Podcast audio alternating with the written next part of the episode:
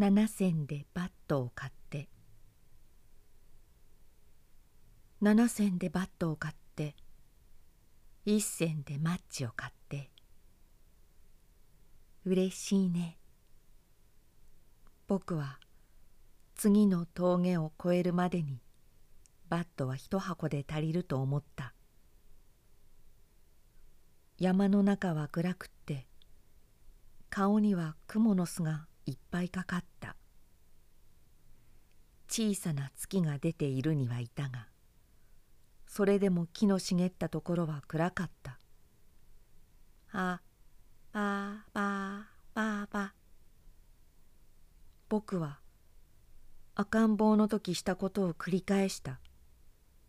誰も通るものはなかった。しばらく行くと自転車を坂の下に落として自分一人は草をつかめば上がれるが自転車を置いとくわけにもいかずという災難者にあった。自転車に紐か何かついているでしょうと僕は言った。へいそれには全く気がつきませんでした。自転車は月の光を浴びながらガタガタと言って引き上げられた。一体どこまで行きなさる？いえ兄の嫁の既得を知らせにこの下の村までちょっと。